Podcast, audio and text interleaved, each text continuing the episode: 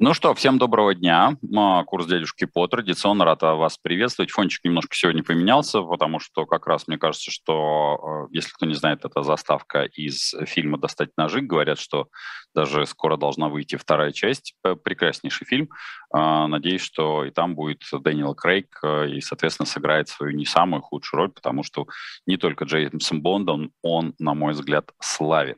Я рад вас всех приветствовать. Традиционно спасибо Женечке, которая присутствует. Вы ее не видите, но именно ей благодаря вообще ваши вопросы попадают в мое поле зрения, потому что вот, в общем, на YouTube-канале, соответственно, «Живого гвоздя» пишите эти вопросы, а она их мне, если эти вопросы будут по существу, их мне отправит. Алексею Степаненко традиционный респект, уважуха. В общем, он вообще собирает вообще все эфиры и как только, знаете, вычеркивает только то, что ответил.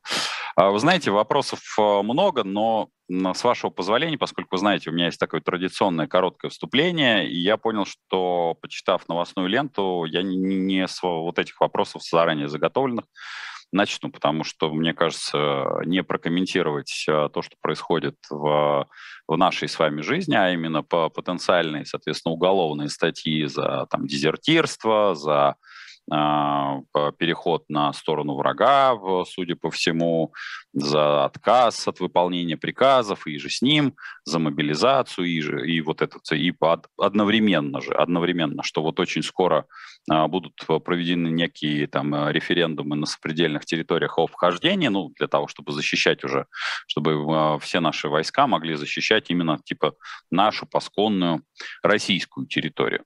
И на этом основании некоторые телеграм-каналы, которые сейчас используются в качестве СМИ, начинают прокачивать, что ну вот теперь-то это возможность нанести ядреный удар. А до этого типа ядреный удар не было возможности. Ну, логика такая, что мы теперь же будем защищать нашу территорию.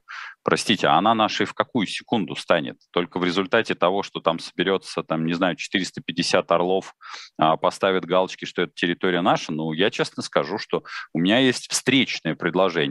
Я сразу могу сказать, прошу его внести где-нибудь на самом высших эшелонах власти, включить, пожалуйста, включите Аляску. Я давно предлагал. Еще мне очень нравится Швейцария. Это вот чисто для меня. Я еще раз говорю, для всего нашего народа можете взять часть Америки. Вот сразу просто референдум проведите там в этом высоких кабинетах. Вот для меня Швейцария. Хороший климат, вы знаете, мне нравится. Но Аляску я предлагаю прямо здесь и сейчас. Мне кажется, что есть проблема то же самое с Японией. Вот Япония как-то, она все равно где-то около наших берегов плавает. Мне вот думается, что надо провести сразу же референдум и в Японии. Ну, то есть, чтобы защищать, так защищать. Ну, исходя поэтому из логики вот этих каналов, однозначно все эти территории тут же станут российскими. Ну, ведь референдум это же единственное, что нужно провести для того, чтобы территория стала вашей, нашей, чьей-то. Вот, по чьим она контролем находится. Вот сегодня вот, под контролем войск. Другое дело, что по странному стечению обстоятельств государство не устанавливается контролем войск. Ну, так уж получилось, потому что есть претензии других стран. Вот, у нас есть конфликт между Азербайджаном и Арменией. Там тоже будем проводить референдум, вот, потому что я так понимаю, что есть вроде как спорная территория Нагорного Карабаха. Может быть, нам тогда и тоже, ну уж исходя из этой логики, провести референдум в рамках какой-нибудь Государственной Думы, там, Совета Федерации, администрации президента и сразу же тоже присоединить к России. Ну и тогда у нас появится законное основание. Вообще, что-то мелочимся. Что-то мы мелочимся, думаю. Надо, пожалуй, весь мир присоединять. Просто референдум о присоединении всего мира к России. Я думаю, что это будет абсолютно справедливо. И вот на этом основании можно ядреной кнопкой, как говорили в фильме, соответственно, ДМБ, бахнуть. Глупость, правда? Ну вот, собственно говоря, я вам как-то довел каждую из этих новостей до самой большой степени, как говорится, на мой взгляд, абстракции, до самого большого гротеска. но некоторые же будут на полном серьезе рассуждать, что именно так и развивается международное право. Нет, так оно не развивается. Ну и, конечно, вторая новость – это про потенциальную мобилизацию. Ну, безусловно, конечно, если посмотреть и взять всех пиджаков, включая подобного персонажа, как я, который находится, что называется, в младшем пенсионном возрасте, и если призвать на военные-то сборы, то мобилизация, конечно, поможет обязательно сделать победу или нарисовать эту победу. Ну вот что-то меня терзает смутные сомнения, что может произойти существенно больший обвал патриотизму. Причем обвал именно в сторону того, что если этим людям, огромному количеству не сильно довольных, оторванных от родных семей и, мало того, имеющих шансы сгинуть в никуда, являясь там единственными кормильцами, этих людей попытаться записывать в какие-то там роды войск обратно, я боюсь, что, а еще тем более потом их действительно отправить на обучение, терзает меня смутные сомнения, что можно получить волну, конечно, не публичных протестов, а вот такого внутреннего сопротивления в виде итальянской забастовки. Поэтому мне кажется, что вот каждое из этих действий, дорогая власть, вы помните, что я главный, можно сказать, патрон вашего вечного правления. Именно только благодаря моим советам, если вы будете прислушиваться, вы можете трахать Россию еще долго, счастливо и передавая ее детям. Не делайте этого, пожалуйста, и только обращайтесь ко мне, я вам скажу, как продлить ваше долгое и вечное практически царствование. Но вот эти два шага я вам скажу, категорически не советую делать. Почему? Потому что, еще раз говорю, вы помните, что главный путинист в нашей стране и главный оберег нашего правления, правления вашего над нами, сирыми, убогими холопами, исключительно только мои советы. Так что вот так вот с этими новостями, двумя прекрасными и удивительными, мне кажется, что они будут действовать последовательно, то бишь они сначала в эти территории быстренько в рамках между собойчика признают нашими.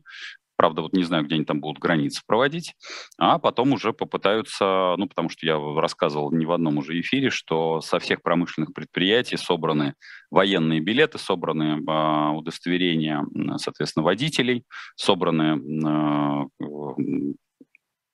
собрана информация по военным специальностям, извините, не сразу вспоминаю, что собирали.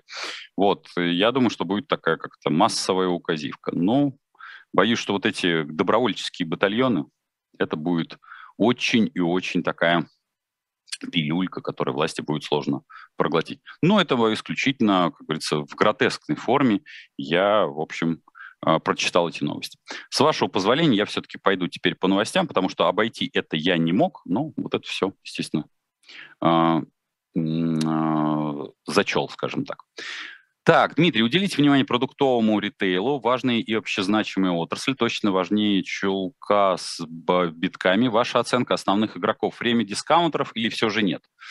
Вы знаете, скажу так, в ближайшее время я буду модерировать одну из закрытых конференций, связанную, это будет организовывать Аккорд и, соответственно, будет организовывать Союз независимых сетей.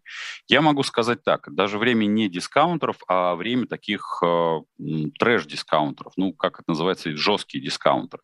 Как мы с вами знаем, у нас, в общем, жесткого дискаунтера, по большому счету, еще не очень-то он и есть, мы до него еще даже не добежали. Много говорится о светофоре, но я честно могу сказать, что даже светофор с точки зрения внешней презентации, внутреннего наполнения, ассортиментной матрицы, сервисных функций, я бы его отнес все-таки просто к дискаунтерам. Конечно, не того класса, как относятся там «Пятерочка», «Магнит» и же с ними, потому что все-таки те уже перешли в такой супермаркет нижнего эшелона, поскольку я помню, напоминаю, что 12 уровней такого маркетингового потребления, вернее, 9 основных, а 12 это уже более в расширенном варианте. Это нижний-нижний, средний-нижний-средний, не высший, нижний, ну и так далее, до высшего. Почему их есть еще четвертый? Потому что есть еще, соответственно, всегда переходные этапы, и в каждом из них еще включается по одному из степеней. Но для самого грубого варианта даже светофоры я бы отнес к высшему, низшему уровню, то бишь, соответственно. Почему можно еще, как говорится, ну, для кого-то, для потребителя это будет понимание такое, ухудшить сервис? Во-первых, можно снизить освещенность зала, можно убрать стеллажное оборудование, выставлять только все в коробках. Я тоже напомню, что когда мы только начинали «Пятерочку», основная логика как раз она и была такая, что у нас мы очень не скоро перешли в понимании того, что, в общем, такой уровень сервиса пока еще наши граждане не готовы получать. Вот сегодня люди готовы менять уровень сервиса ниже, но на более низкие цены. Соответственно, для этого делается объект более дешевым. Вот. Поэтому даже светофору есть куда вниз опускаться. Дискаунтеры, да, наше все. Гипермаркеты сейчас сложнее. Почему сложнее? Потому что наполнять такой объем товарных единиц крайне-крайне сложно, физически сложно. И я не могу сказать, что... Я об этом говорил в самом начале, там, после 24 числа, что, скорее всего, вот январь-февраль следующего года практически все и торговые центры, и крупные гипермаркеты, это относится практически ко всем гипермаркетам всех направлений, и к ритейлу, я имею в виду продуктовому, и к фэшн, и к всему остальному будут сокращать площади. Причина весьма прозаична, потому что наполнять такой объем матрицы теми производителями, которые есть, ну, на мой взгляд, невозможно. Поэтому я бы сказал бы так, что время дискаунтеров, да, время гипермаркетов, но с сокращенной матрицей и низких цен, да. Потому что у людей все меньше и меньше нет денег, и им туда идти. Через какие банки лучше выводить деньги в Европу? Ну, я могу сказать, что сейчас, если у вас есть действительно такой вопрос, это пока Райффайзенбанк. Все остальные банки, там еще их осталось, если мне изменяет память, 2. Я бы сказал, с ними немножко есть сложности. Плюс ко всему, конечно, я бы вам рекомендовал, если у вас есть вопрос вывода из Российской Федерации, воспользоваться картами или счетами, которые можно открыть в сопредельных странах. Потому что пока что Узбекистан, Таджикистан позволяют открывать такие счета. И, по-моему, Казахстан тоже еще не закрыл эту всю историю. Поэтому я бы сказал так. Рассчитывать, что только российскими банками, ну, то есть тем же перечисленным Райффайзенбанком, что у вас останется такая возможность, я бы был к этому очень аккуратен в подходе, потому что сейчас каждый день конопатят прямо вот со страшной силой. Так, на бирже паника, или это еще не критично? Деньги снимать или ждать у моря погоды? Достало все это. Анна, смотрите, ну, с учетом того, что развивается в мире, давайте, во-первых, успокоимся. Причина весьма прозаична. Рынок еще не отыграл полного падения. Почему не отыграл?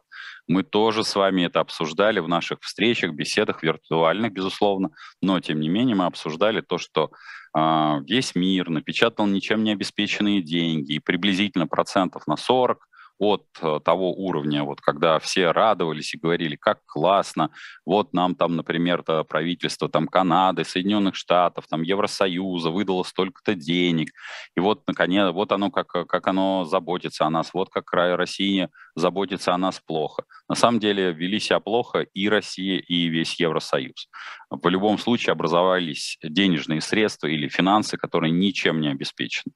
Поэтому просад, который сейчас идет, он еще должен развиваться. Если у вас как-то не выдерживают нервы, Анна, если вам кажется, что вот вы не готовы к такому шторму, ну, потому что я так понимаю, что на бирже вы, может быть, не очень давно работаете, потому что, ну, биржевая паника и в целом вот такие колебания, это, простите, я буду применять такое слово, норма. Ну, не фатальная. То есть если вы чувствуете, что вы теряете очень много, вам нужны сейчас эти деньги, ну, выведите эти деньги. Хотя я бы вам не рекомендовал. Если это деньги, которые были для вас, ну, как бы обучающими, то останьтесь, пожалуйста, на бирже именно по причине того, что, тем более, я, к сожалению, не знаю, вот я надеюсь, что вы все-таки работаете в том числе и на зарубежных рынках, и не только через российского брокера. Напомню, Interactive Broker никуда не делся, и вы с ним можете прекрасно взаимодействовать, то там это обычная работа. Ну, мне кажется, что имеет смысл как-то поучиться работать в шторм. Не могу вас тут как-то направить, знаете, на путь истины и сказать, что вот там обязательно держитесь и ведите себя вот там устойчиво, но я бы вам рекомендовал относиться к этому как к обучению. Если для вас деньги критичны, тогда выводите. Как долго продлится текущий мировой экономический кризис? Руслан задает вопрос. Руслан, ну смотрите, давайте с вами вместе попробуем посчитать, потому что я никогда, у меня как-то гуще нет, с этим немножко сложно, кофе я пью, вы знаете какой, и то не часто, вот, но я бы сказал так, что если мы исходим, что практически года два с половиной, на сегодняшний день мы видели, вот как вот то, что мы ошибочно называем государство, всаживало деньги, абсолютно сжигало деньги. Плюс ко всему подход был такой, что система управления списывает все свои проблемы на каких-то там левых товарищей. А сейчас, как я уже говорил, с момента до там, вообще с момента 24 числа, то я могу сказать, эти 2-2,5 года надо умножать приблизительно на 2. То бишь лет 5 еще будет система под названием государство, отдельно чиновники создали достаточно большой объем вот этих противоречий. И эти противоречия, они очень, скажем так, медленно текущие. Их невозможно исправить быстро. То, что происходят конфликты по всему миру, эти конфликты, они вялотекущие, они были раньше. Поэтому я рассчитываю, что вот как минимум лет 5 мы должны с вами рассчитывать, что финансовый кризис будет, ну, таким штормовым точно. Сейчас этот год и следующий будет, наверное, горячая фаза, то бишь по 23-й год включительно, где-то до, по моим оценкам, так, по расчетам, где-то сентябрь-октябрь следующего года, а потом будет уже версия по лайтове. Поэтому если вам, ну, как-то некомфортно в этой ситуации, ну, готовьтесь, закладывайтесь на год. Я воспринимаю это как, ну, естественное течение событий по причине того, что мы к этому очень долго двигались. Я, извините, что делаю очень много вот таких отсылок, делаю длинные вступления именно по причине того, что невозможно без вот этого длинного вступления вот в этой предыстории объяснить, почему оно происходит так. Вот, иначе в противном случае это выглядит как гадание. А это именно расчет за счет того, что вот эти тенденции там, в демократических обществах, в тоталитарных обществах, они в одной точке схлестнулись, им нужно выпустить вот эту дурную энергию, да, она выпускается в том числе и с гибелью людей. Ну, это связано с тем, что как-то гражданские общества допустили эти тоталитарные режимы, они медленно, но верно выращивали эти тоталитарные режимы, более того, с ними соглашались. Ну, то бишь не из воздуха взялась та политика Северной Кореи, которая она сейчас действует, да. Но первая постановка, она была, согласитесь, то есть когда Корея, только Северная Корея образовывалась, у общества была возможность изменить подходы. Это сейчас уже практически все законопачено, и, конечно, изменить невозможно. Но вот мы же, как Северная Корея, к этому же шла, Россия тоже к этому шла. Поэтому я думаю, что, ну, вот рассчитывайте год такого активного, 5 лет общий по последствиям. Стоит ли оставаться в рублевых вкладах, что будет с российскими банками? Виктор, смотрите, все, что касается рублевых вкладов, я бы относился к этому так. До того самого 1 400 000, я думаю, что все будет также в гарантиях, никуда эти вклады не денутся. Другое дело, что я бы не был, не вкладывал бы туда последние деньги и не рассчитывал на какую-то высокую доходность, потому что поведение на сегодняшний день властей и работа с вообще с инструментариями, в том числе наших накоплений, наших нашей недвижимости, но оно такое общебандитское. Сегодня было ваше, стало наше. Поэтому, скажем так, 1 400 000, я бы сказал бы вам, держите. Если вы, ну, как-то чувствуете более нервическую обстановку, то тогда можете забрать, переложить в иностранную валюту. Но помните, что черный рынок все-таки может быть разным. И опять-таки это длительная ситуация. Поэтому 1 400 000 держите спокойно. Так, хочу уточнить вопрос, который был о пополнении индивидуального счета или покупке доллара в прошлый вторник. Выплаты в 13% по индивидуальному счету смогу получить в июле 2023 года. Может, стоит сейчас купить доллары на всю котлету? Константин, поясню, в чем я вижу затруднение для себя. Видите ли, сейчас даже когда я просчитываю промышленные стратегии, у меня горизонт 9-18 месяцев максимум. Я раньше таким горизонтом вообще даже не работал с промкой. Когда мы говорим про физиков, я честно вам могу сказать, я бы оставил бы, я надеюсь, что это у вас не последние деньги, потому что если это июль 2023 года, даже предположив, что будет серьезный там политический кризис, который, по моим оценкам, может произойти в 2023 году, я, собственно говоря, изначально на него и закладывался, ну, давайте сделаем так, я бы сделал бы так. Если бы меня это было вот как-то подпирало, я бы оставил бы на индивидуальном счету эти деньги, а все, что получалось бы, вот получал бы доход сейчас наличный, переводил бы в наличный доллар. Я бы пошел бы по такой логике. А в 2023 году постарался бы получить вычет, там, соответственно, с индивидуального счета. Ну, я так понимаю, что вам этого хочется. Здравствуйте. Что будет с курсом евро и доллара? Он держится на летних отметках и не собирается двигаться в любую сторону. Сейчас ничего не будет.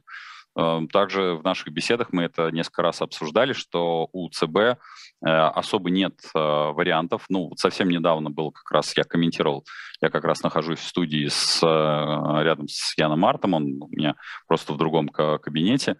Вы когда многие сидели и слушали нашу беседу, она была ровно за сутки до того, как Центральный банк вынес свое решение по ставке. Ян Март, поскольку он человек, который борется за экономику и говорит о том, что нужно там больше снижать, и сказал, что будет ставка 7. Я, как человек, который циничный, беспринципный скотина, который смотрит и просчитывает наших чиновников, при том, что мне хотелось бы ставка 2,5-3,5, я сказал, что будет ставка 7,5. ЦБ, в общем, пошел по условно моей логике. Причина весьма прозаична, он сейчас имитирует бурную деятельность.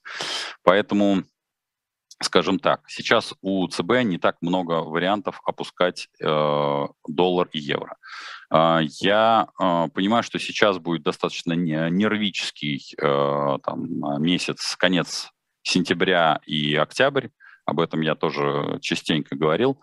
Вот, поэтому я бы сказал бы так. Я сейчас боюсь куда-то вас сподвигнуть, но курс им нужен 71-74. Он возможен только административно.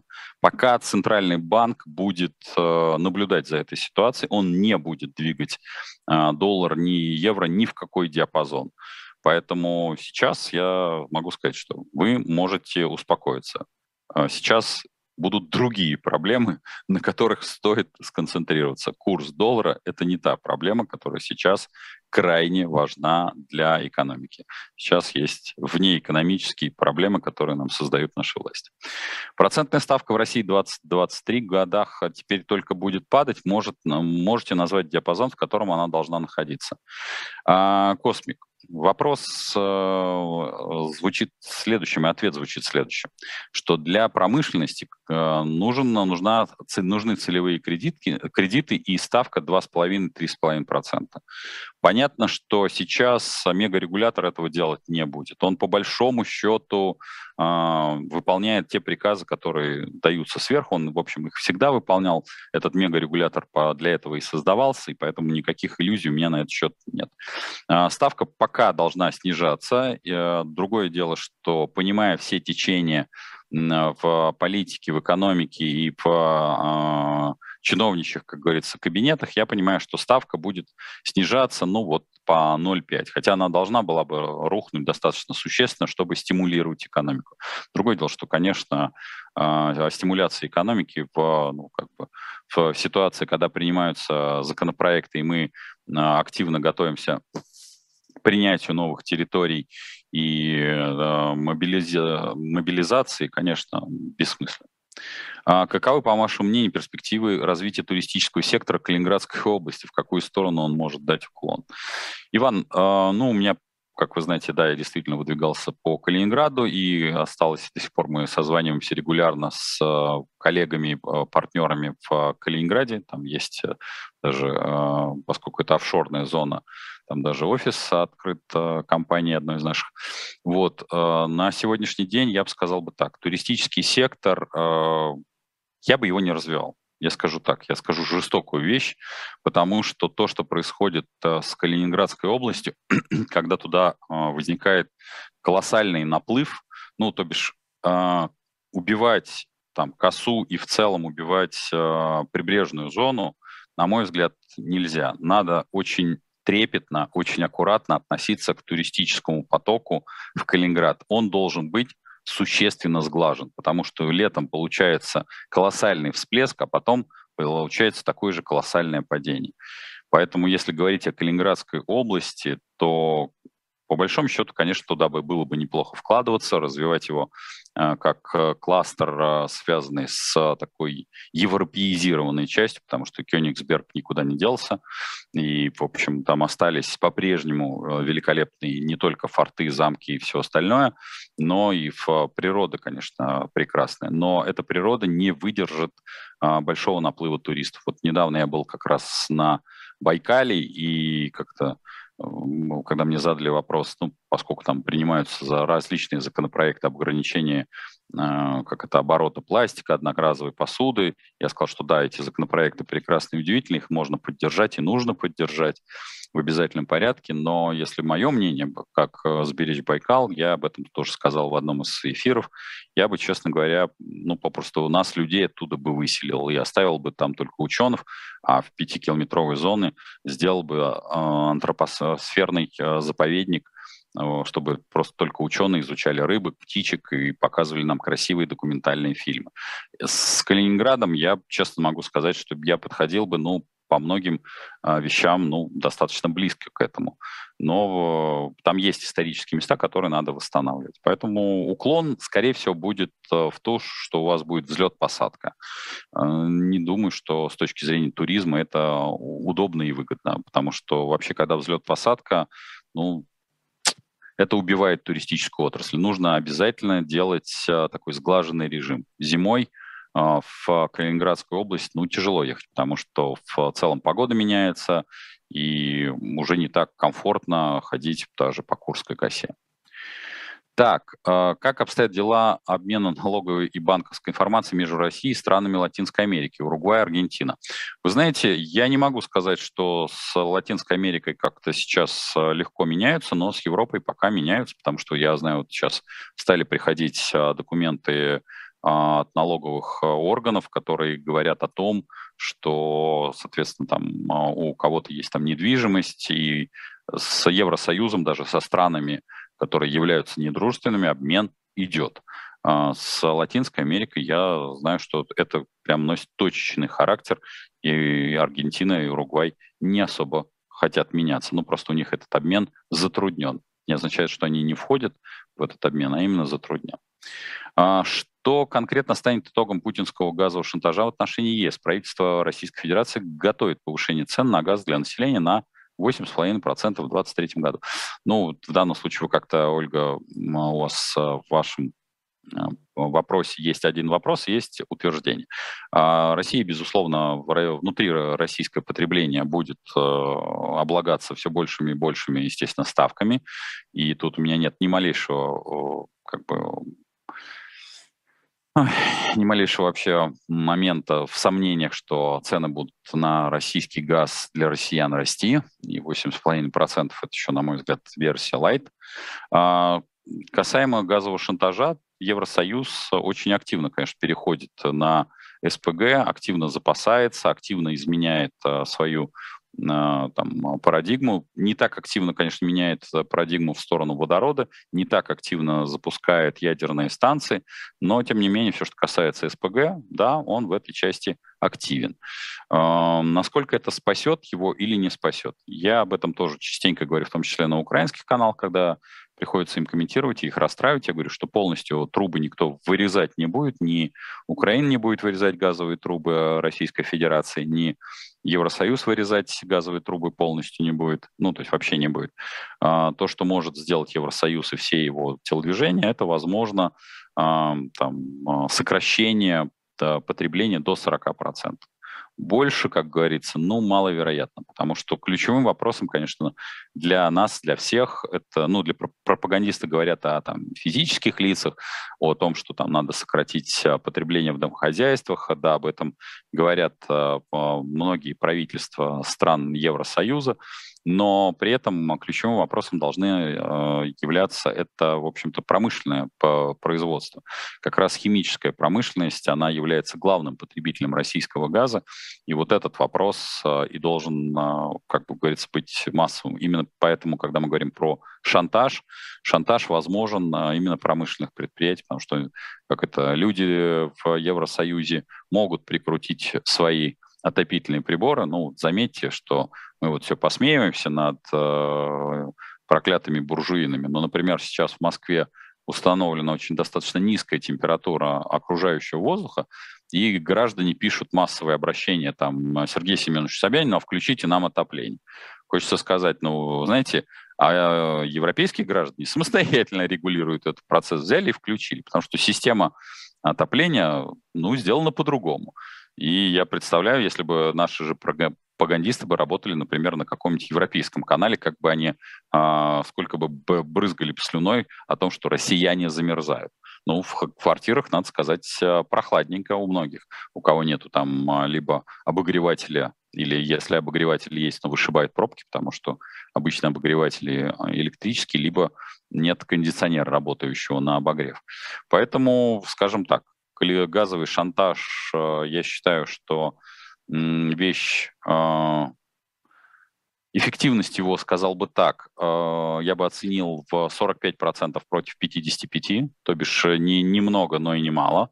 Причина весьма прозаична, потому что если в Евросоюзе не будет какого-то согласия по тому, как они будут изменять активно в ближайшие там 4-й, 5-й и 6-й годы, потому что сейчас они, ну, у них нет возможностей изменять энергетическую парадигму свою, переходя на водород, на ядерную энергетику и же с ним. Я думаю, что, в общем, мы просто ускорили этот процесс. Да, и частенько об этом говорил, что мы могли получать офигительные дивиденды, если бы не было 24 числа. Сейчас мы, в общем, всеми методами гоним Евросоюз на альтернативную энергетику.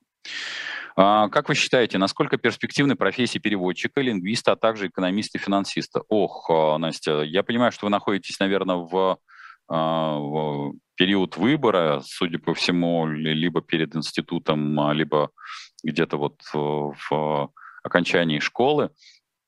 Я бы сказал бы так, это очень разные направления. Все-таки все, что касается перевод, ну, они настолько вот разнообразны. Экономист, финансист еще можно как-то срастить. Переводчик, лингвист, ну, это вот, это классика жанра. Вы должны найти себе будете применение, потому что, ну, вот Андрей Юрьевич Гаврилов, прекрасный переводчик, прекрасно переводил фильмы, но если фильмов не будет, что будете переводить? Вы должны быть переводчиком-синхронистом. По большей части люди, получившие второй, третий язык, они вынуждены работать по какой-то другой специальности, а язык использовать исключительно в качестве дополнения. Поэтому, если честно, если бы стоял выбор между, вот, скажем так, двумя бинарной системы, переводчик-лингвист или экономист-финансист, я бы выбрал, конечно, экономист-финансист. Но при этом тоже надо понимать, что экономистов-финансистов у нас как собак нерезанных. Вот я там лишь по там, своему второму образованию экономист. У меня международная экономика, это было именно второе образование. По первому образованию я все-таки инженер-конструктор-технолог. И я могу сказать, почему я получал это второе образование. Это был MBA в Академии внешней торговли. В 2002 году я закончил. Потому что мне было... Для меня было важно, но я уже был состоявшийся абсолютно там предприниматель и состоявшийся управленец, и для меня было важно посмотреть и структурировать свои собственные знания. Именно поэтому это был MBA. Вот. Ну, я сейчас, вы тоже знаете, что получаю еще два MBA в K-West University и в Академии Московской финансово-юридической академии. Но там уже MBA в области Big Data, потому что, опять-таки, понимая, иногда выступая в том числе и на стороне как заказчика, так и на стороне компаний, которые занимаются программированием, я хочу понимать базовые основы, как все это не только преподается, как от печки, какая методология. Я, собственно говоря, в своем вступительном эссе просил меня там принять, именно по причине того, что мне там тоже сказали, говорит, Дмитрий, вы известны, у вас там куча книг, у вас куча опыта, но я говорю, что для меня, я постараюсь быть хорошим студентом, не могу сказать, что я таковым являюсь, я многое что пропускаю по причине занятости, вот, но тем не менее, я бы, исходя из вашего посыла, я пошел бы на экономиста-финансиста. Надеюсь, я вам ответил. Может быть, у вас есть какие-то дополнительные вводные, тогда присылайте вопрос. Турецкий Денизбанк вслед за одним из крупнейших турецких банков, из Банка Исе, заявил о прекращении операции с картами МИР. Прокомментируйте. Ольга, ну смотрите, все, что касается карты МИР, это вообще вещь внутри себя. Я, например, сразу могу сказать, что с картой МИР могут работать только банки третьей руки. И говорил это с самого начала. Причина очень простая, что попадать под вторичные санкции, если это крупный банк, он не полезет в эту историю. Мелкие банки, которые не имеют каких-то международных расчетов, или там они действительно очень небольшие, они могут. Поэтому карта МИР, вообще ее существование, вообще платежная система МИР, она вещь в себе. Я бы, честно говоря, всю эту инфраструктуру давным-давно бы убрал. Причина тому, что она не нужна.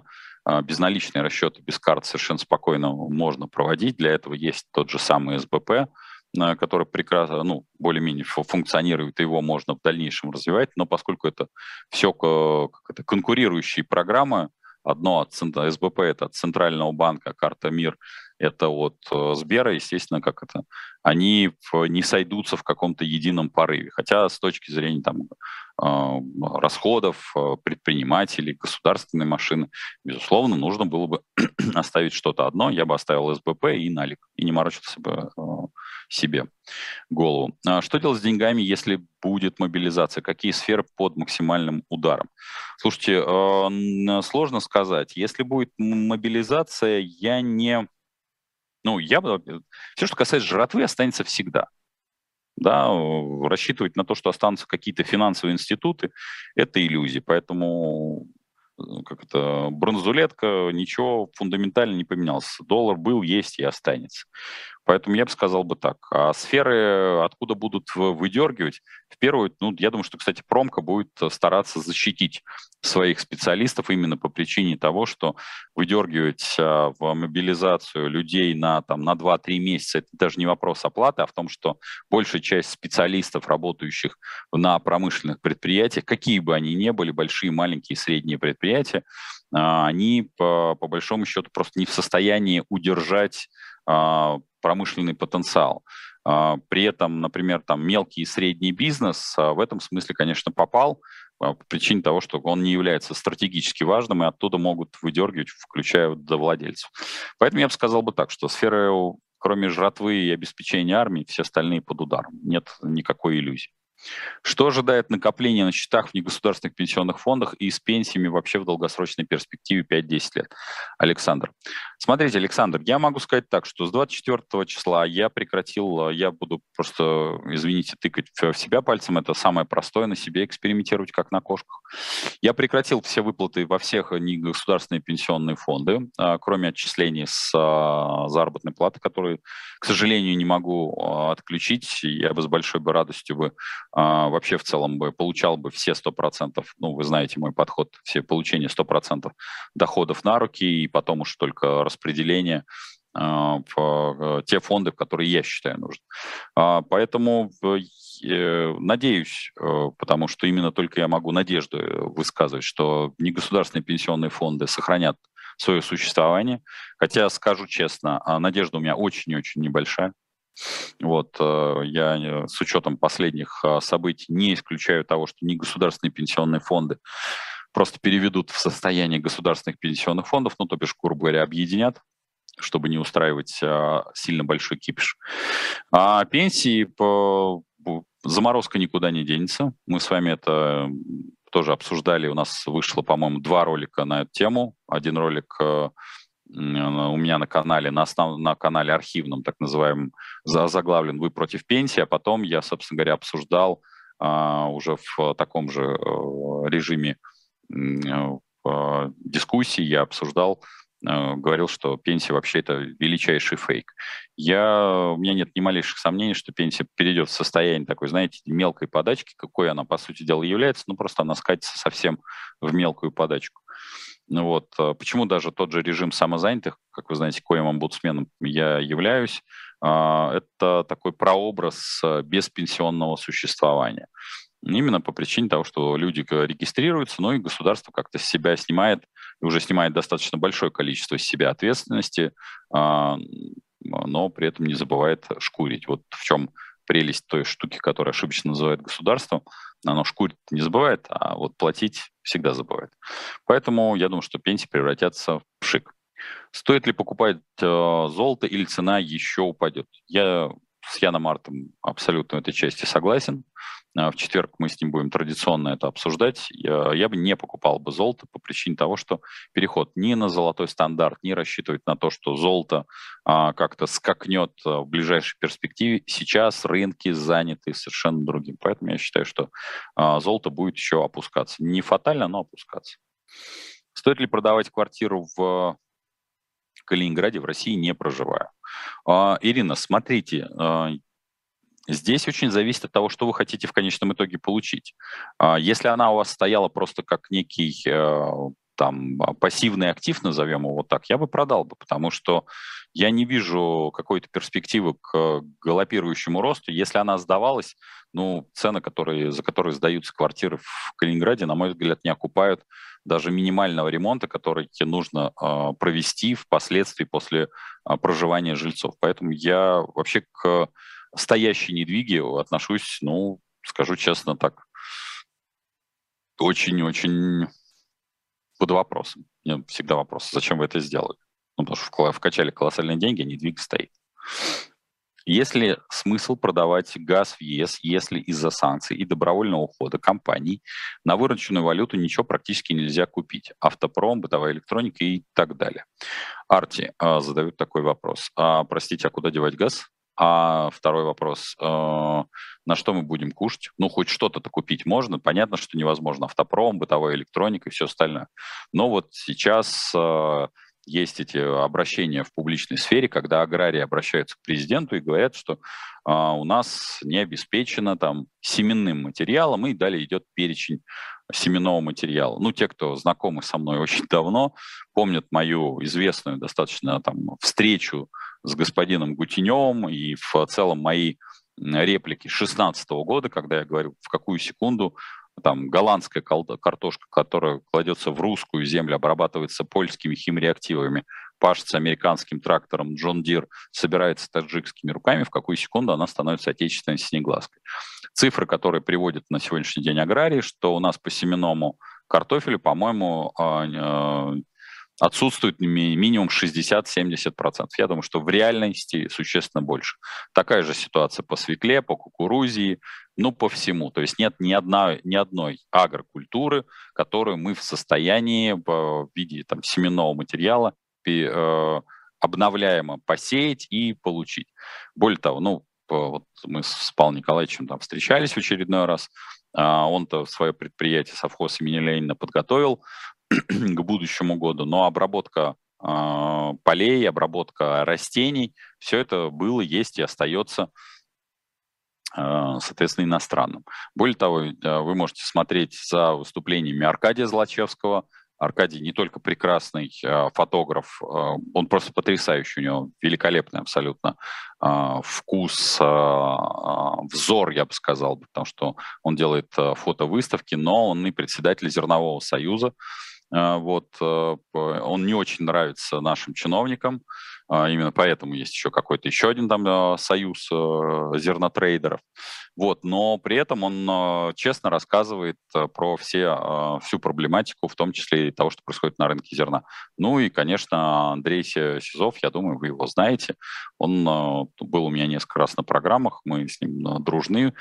Прекрасный специалист, который легко расскажет, что происходит с рынком как таковым. Поэтому как-то покупать-то все равно нам что-то придется, мы не сможем сами себя обеспечить. Поэтому смысл продавать газ в Евросоюз не просто есть, а у нас его некуда девать. У нас нет другого экспортного товара, на котором мы можем прокормить 146 миллионов проживающих у нас людей, в том числе, да, тем более на сопредельной территории, которая, судя по всему, у нас будет прирастать. Как я уже сказал, что и Луну надо тоже провести референдум по Луне, потому что, честно говоря, мне кажется, что участки на Луне надо уже раздавать. Как купить впервые биткоин? Алина задает. Алина, я думаю, что вам имеет смысл обратиться к Жене Романенко, с которым мы регулярно пишем подкасты. Он более квалифицированно вам ответит на этот вопрос, потому что, честно говоря, вы знаете, это не сфера моих интересов. Все, что касается там, так называемых частных денег или криптотокенов, я к ним очень спокойно отношусь. Какие убытки России прямые и косвенные от санкций? Сейчас, Хафиз, сложно посчитать, но то, что мы с вами потеряли, и вместо того, чтобы у нас было хоть какое-то небольшое развитие в районе там, 2,5%, мы теряем экономику в среднем 6-7% по этому году, значит, чистые потери ну, под 8-9%. Эти цифры известны уже здесь и сейчас. Падает и добыча газа, и падает и добыча нефти. Это все пока посчитать невозможно. Санкции еще как таковые, они не работают. Санкции это, опять-таки, напомню, есть два вида антивоенно-операционной коалиции. Частные и государственные. То, что мы с вами потеряли 4 отрасли полностью, по сути дела, это отрасль производства легковых автомобилей. Как вы видите, уже никто даже и не вспоминает. У нас было огромное количество пиар-поводов, что вот сейчас вот еще чуть-чуть, еще полшишечки, еще полстрочечки, еще пол там еще чего-нибудь, и у нас будут производиться москвичи из Джака, и что-то они никуда не производятся. Эта отрасль перестала существовать, сейчас попросту все ездят на бэушках или завозят, соответственно, вот как Лен Лисовская завозит автомобили из Арабских Эмиратов.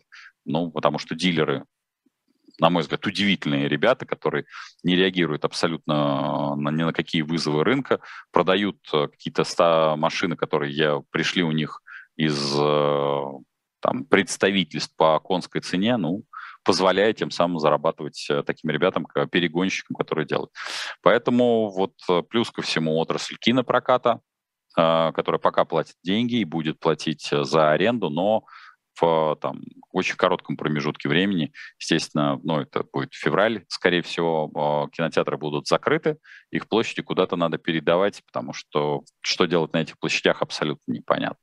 Площади колоссальные, плюс ко всему техника и все, что вложено. Но это не только кресло, это система, соответственно, проецирования видеоизображения, система звука, это все колоссальные деньги. То есть если сравнивать, ну, я не думаю, что среди нашей публики есть те, кто смотрели в каких-нибудь обычных кинотеатрах типа «Экран», там «Салют» и же с ними.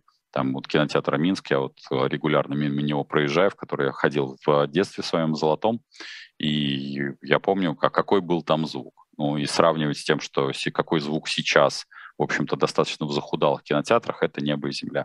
Этой отрасли тоже нет. Поэтому убытки нам еще считать и считать, пока еще санкции как-то еще не начинались. Мишустин сказал, что дефицит 3 триллиона будут покрывать заимствования. Объясните, пожалуйста, у кого будут занимать, кто даст 3 триллиона, на какие шиши потом расплачиваться? Ни на какие. Внешнее заимствование – это обычно заимствование у наших граждан, в том числе и те самые валютные займы, то есть валютчики, которые попали. Ну, то есть если ваши деньги оказались не под подушкой, а у государства, шансов на то, что они будут изъяты, они высоки. Будут заимствования, безусловно же, у стран Юго-Восточной Азии. С этим будет сложнее, потому что там тоже не по пояс деревянный. Естественно, давать деньги в долг будут только точно так же, как давали после 1917 года, под залог ограбленных каких-нибудь купцов, дворян и же с ним. То есть только под золото и бриллианты. Поэтому расплачиваться нет, расплачиваться. Ну, то есть, да, мы находимся и так в техническом дефолте. Поэтому, Орион, не думайте, что будет как-то по-другому. Почему ипотеку в 0,1% не стоит брать? Цены на сами квартиры выросли ужасно. Есть ли смысл ждать, что они подешевеют? Алекс, в этом-то и логика этой ипотеки. Смотрите, вот стандартные объекты, которые стоили, как правило, в районе 6 миллионов, там, 5, ну вот я так периодически на мониторинг смотрел, те же какие-нибудь испанские кварталы. Они стоили в районе там студии, самые дешевые, 5,6, сейчас 6,7, 7,5. Но тогда ипотека была в 9, или там, соответственно, 8 мак, там минимум процентов, сейчас ипотека в 0,1. Ну, то бишь, ипотека эфемерная, как бы с одной стороны, но, с другой стороны, ценник уже, то есть вся стоимость квартиры, уже весь кредитный, как говорится, ее процент заложен в самой этой стоимости.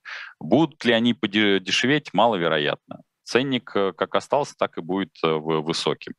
Только тогда, когда начнется банкротство. Пока нам до банкротства именно девелоперов далековато. У нас банкротство физических лиц, ну вот...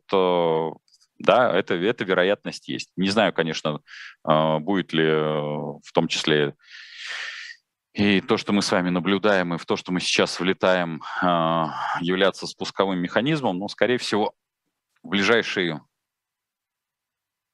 2 месяца нам с вами будет не то, что не до ипотеки. Мы сейчас с вами будем думать, как это шкуры свои спасти, потому что если власти будут в дальнейшем действовать, так они, в общем, ведут все...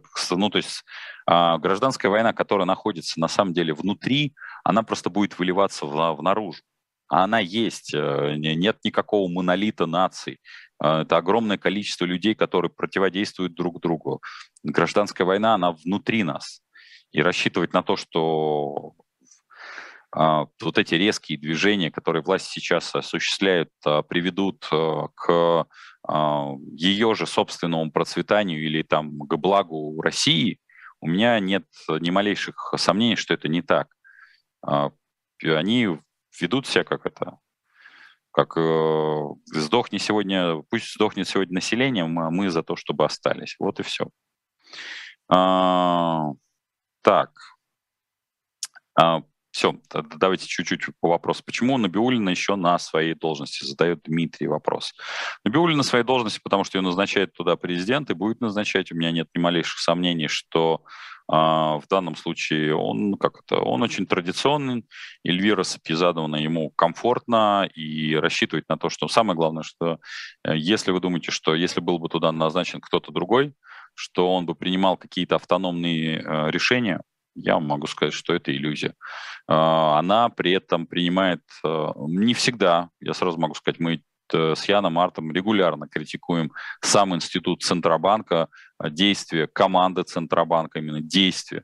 Но сама Эльвира Сапизадовна крайне профессиональный менеджер, и даже то, что она там дважды подавала в отставку, у меня нет ни малейших сомнений, что это достоверная информация, вот, делает ей честь. Другое дело, что у нее горизонт и возможность принятия решения в рамках этой трубы очень-очень ограничены. Как в текущее время накопить сбережения на пенсию, во что вкладывать и где хранить деньги? Ничто не меняется. Доллар аккуратненько, десятину собираете, скапливаете и не более того. Если планирую ребенка, стоит ли покупать квартиру сейчас или подождать 2-3 года?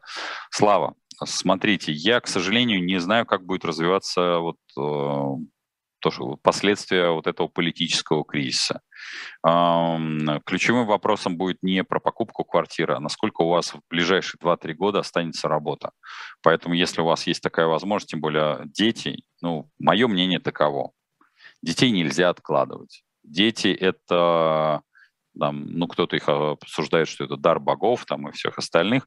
Я считаю, что дети — это единственное, что, наверное, является значимым для продолжения вас как человека, как, я так понимаю, женщины. Слава, я надеюсь, это женщина, соответственно.